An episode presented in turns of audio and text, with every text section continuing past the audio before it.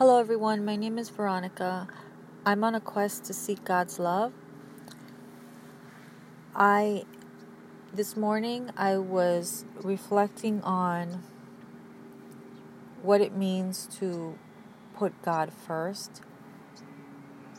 And I think about God's laws and what God requires of me in the situation. For example, today when I was driving, I thought, what's more important here? Is it more important? I was stuck in traffic. Is it more important that I get to work on time and rush and try to get to work on time? Or is it more important that I drive abiding by God's laws? So, God's laws mean that you um, are always loving and giving and truthful in every situation. And um,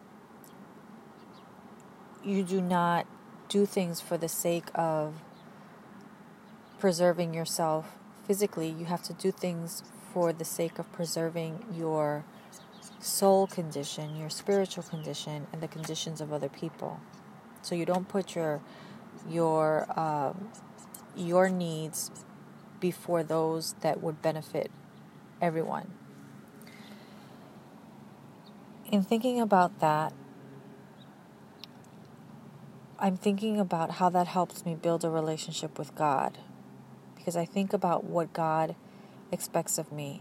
Now, the other thing is, this morning I got to work late. I have to be recognize that there are some consequences that need to be had because I got to work late, but those consequences are better to deal with than me having to rush through through um, traffic and putting myself in danger and other people in danger. So it's just an example of how I am practically, uh, in a practical way, trying to implement the laws of God, the laws of thinking about other people as well as myself in situations, and always do the loving thing first. My things are not a priority above the priority of God's laws. So I just wanted to share that today. Today's a short message and for myself and everyone to reflect in reflect the actions that we're taking in our daily lives.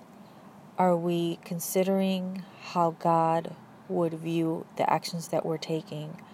Are the actions that we're taking not only in line with what we want, but would they be in line for in line with what God wants for us and would they be beneficial to other people, loving to other people.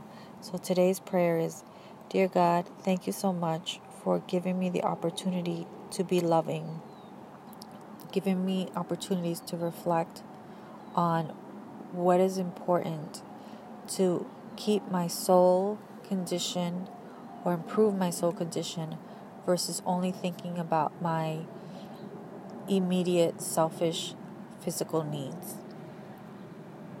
Thank you, God, so much. Amen.